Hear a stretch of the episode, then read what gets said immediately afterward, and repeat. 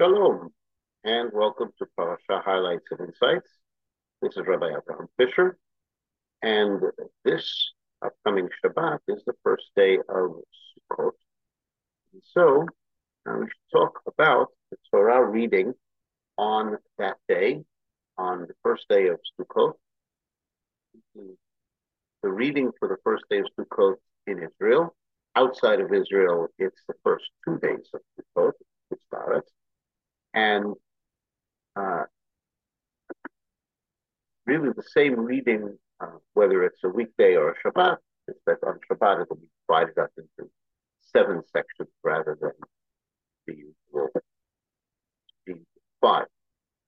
Uh, the reading comes from Sefer Vayikra, and uh, it has one major section, but it does have two topics uh, introduced before. First, uh, we learn about three mitzvot that are uh, connected with uh, the sacrifices. Some of these rules apply to non-sacrificial meat, uh, but uh, the first of them is do not slaughter until the eighth day. In other words, uh, for the first eight days uh, after an animal's birth. It may not be used. Uh, it might not, not be slaughtered. And this rule applies, this applies not only to uh, sacrifices, but to uh, non-sacrifices as well. Uh, another rule that applies both to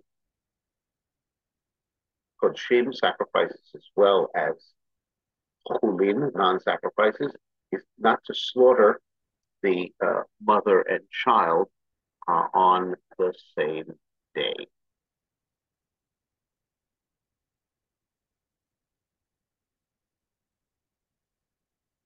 Okay, uh, don't sacrifice uh, it and the young on the same day. Then the Torah talks about something specific to korbanot, namely the korban uh, todah, Korban Todah is a sacrifice that's brought to give thanks to Hashem, uh, especially for being saved from dangerous situation. So it must be slaughtered and eaten on the same day and into the following night, and not to leave over uh, till morning. Then uh, the next little section of the uh, uh of the parasha uh, says once again importance of studying the mitzvot, keeping the mitzvot, do not desecrate Hashem's name, and uh, contrary, we should sanctify Hashem's name. Kiddush Hashem, obligation to sanctify Hashem's name under all circumstances, even on the point of death. But uh, it's important to point out that we can sanctify Hashem, uh, Hashem's name uh, by our lives, uh, not only by our deaths. It, uh, keep that in mind. And remember, says Hashem, I took you out of Egypt in order to sanctify. Then uh, we make the transition to the next and major section of this uh, reading. The reason why it's chosen for all of the Chagim is the section about the festivals of the year. All of the festivals that come up during the course of the year. And this could also be regarded as one of the goals of Yetziat Mitzrayim, the Exodus from Egypt. Uh, we were taken out of Egypt by Hashem in order to sanctify Hashem, in order to sanctify His name. One of the ways we do that is by sanctifying the times that the Torah commands. First, the Torah says in the general sense that we are to proclaim the festivals. Uh, many of the festivals uh, only go into effect through our proclamation, say through the uh, the way that the calendar is determined by the sighting of moon and so on. So we have an obligation to proclaim those festivals. Although the first of the special days, Shabbat, mentioned first, is uh, is different. Uh, Shabbat is Shabbat every seven days starting with creation. On Shabbat, we are reminded to refrain from all uh. And then the Torah continues, but are also required to proclaim the other festivals, those that are uh, determined by your proclamation, by the determining the sighting of the moon. And we go in order, starting with the beginning of the year. The first month of the year uh, is the month that we, in the Torah, is called Chodesh HaRishon, the first month, but in later uh, later times was called the month of Nisan. And during the month of Nisan, we have Pesach and Chag HaMatzot. Uh, we use these two terms interchangeably now, Pesach and the festival of Pesach. But if you read carefully, you see that the Torah does not use them interchangeably. Pesach is the day when the Pesach sacrifice brought, which is the day before Pesach, 14th of the month. Uh, HaMatzot, the festival of Matzah, is the seven day period starting with the next day, the 15th, or the next night to be, uh, to be accurate, um, and lasting for seven days.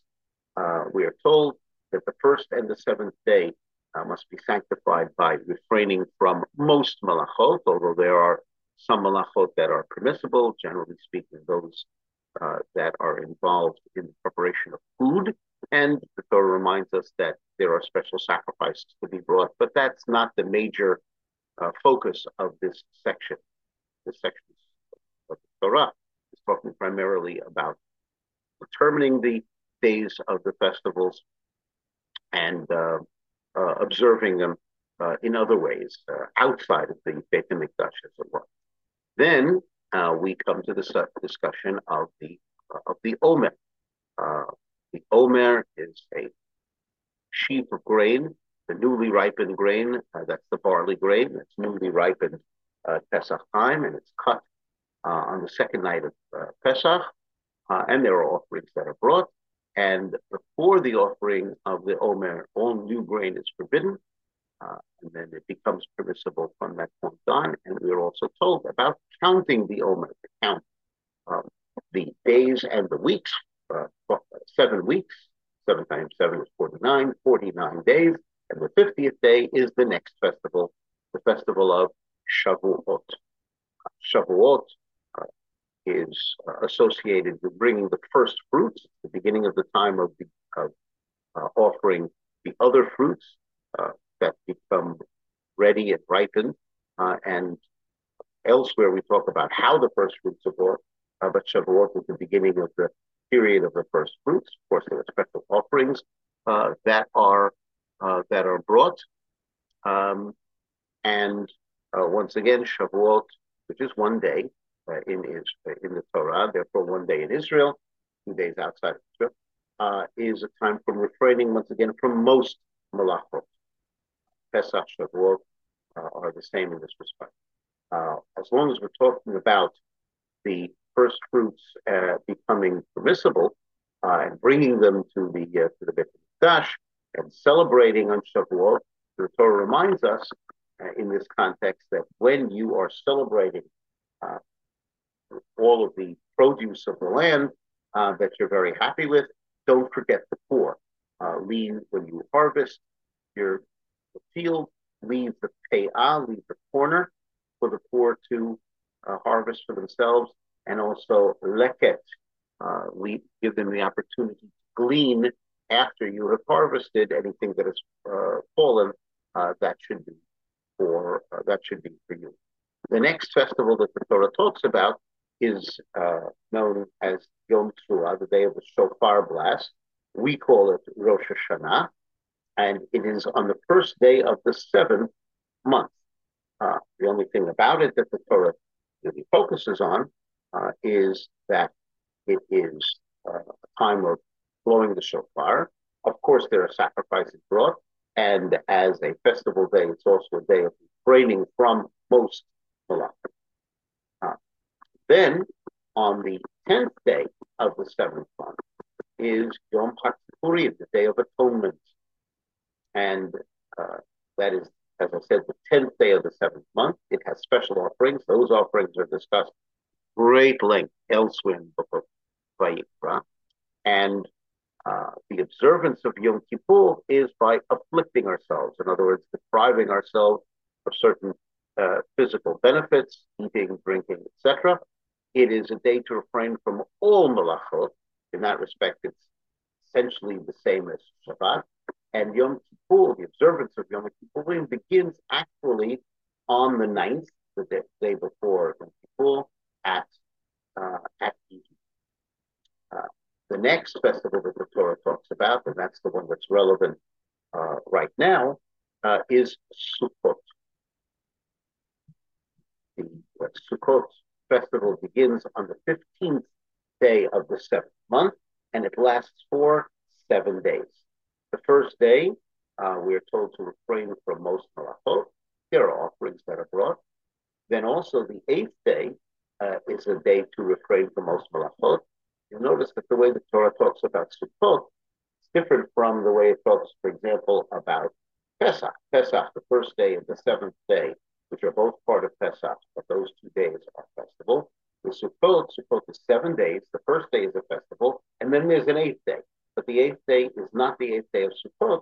It is considered a separate uh, Chag, a separate festival uh, that happens uh, after the seven days of Sukkot. And then the Torah uh, concludes, or seems to conclude, by saying, these are the festivals, uh, these are the offerings that you bring, uh, aside from all of the other offerings that you uh, may be required to uh, to bring. And it sounds like uh, it, the topic of the festivals is over, and yet the Torah then returns to the subject of Sukkot. It says, when you will gather in the produce of your land. So it sounds like we're now talking about uh, some aspects of Sukkot that will not be possible until uh, the entry into the land of Israel. When you gather in your produce, and that's when Sukkot is. Sukkot is the time of the final ingathering of everything that has been uh, become ripe during the first uh, during the uh, during the winter, the summertime, uh, now is the time to bring it in because right after that begins the rainy season and you don't want uh, the rain to spoil anything that's out in the field. So when you gather in your produce, then says the Torah, take the four species. Uh, that's what we know as uh, the etrog, fruit, the lulav, uh, branch of the palm tree, hadassim, the myrtle bush, and aravot, the willow, take them and rejoice before Hashem. This is the, uh, the ultimate in rejoicing. It's the end of the whole cycle. It's the end of the agricultural cycle as well. So it's something to be very uh, joyous and happy about. Um, and also, the Torah says that during the seven days of Sukkot, we are to dwell in Sukkot, to live in Sukkot, in order to recall that during the time that we were in the desert, those 40 years, uh, that Hashem provided us shelter uh, in the Midbar, in the wilderness. And then the Torah concludes the, the topic of the festivals completely and says that Moshe taught uh, Bnei Yisrael about uh, all of those all of those festivals. That's the uh, reading from the first Torah. Uh, on the second Torah, uh,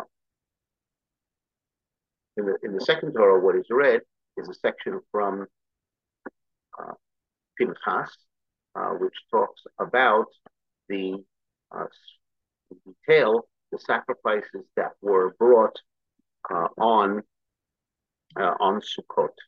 Uh, uh, certainly on the first day of Sukkot, and the truth is that every day of Sukkot there is a, a different reading because every day of Sukkot the the uh, reading, the sacrifice was uh, unique to that day. Um,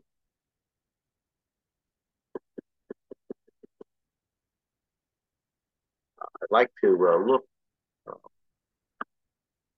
uh, in a little bit greater detail at the section of the Torah that does talk about about Sukkot. Um, especially the section that comes after what seemed to be uh, a conclusion, And, uh, and yet it is not a conclusion because uh, the Torah then goes on to say that when you enter the land, uh, you should uh, be prepared to uh, observe the observance, one of taking the four species, and two, be living in the Sukkah. That's what the Torah says. Uh, when you have the opportunity to gather uh, from the yield of your land, so observe the festival for seven days, four species, and then the uh, and then the living in the, the um, I'd like to share with you um, an insight of the Rashbam, Shmuel ben Meir, uh, who was the grandson of Rashi, wrote a commentary on the Torah as well. And the Rashbam is famous uh, for trying to uh, focus on the pshat, simple literal meaning of the text, uh, as without, of course, negating the validity of Torah Shabbat uh, uh, but he wants to see what how what is the way to understand uh, the text, uh, even before we come to our understanding according to the according to the midrash, according to the expounding of the text, the way that the rabbis did. Um, Rashbam's comments are usually rather brief. Uh, in this case, it's uncharacteristically uh, lengthy. Uh, he says that when the Torah commands us to live in Sukkot during the seven days of Sukkot in order to remember that uh, I, Hashem, uh, housed you, made it possible for you to live in Sukkot in the, uh, in the wilderness. So the Rashbam says that the simple meaning of the text, very, very simply, is uh, build yourselves Sukkot. Um, uh, to, in order to recall the housing that I provided you with when you were in the desert. This itself is a big discussion in the Gemara. Whether the uh, Sukkot that the Torah has in mind here, that Hashem provided, refers to literal Sukkot, or whether it refers to the Ananei Kavod, the clouds of glory that surrounded the camp. Uh, the Rashbam takes the perspective that on the Pshat level, it refers to actual Sukkot. But what he wants to focus on is the timing.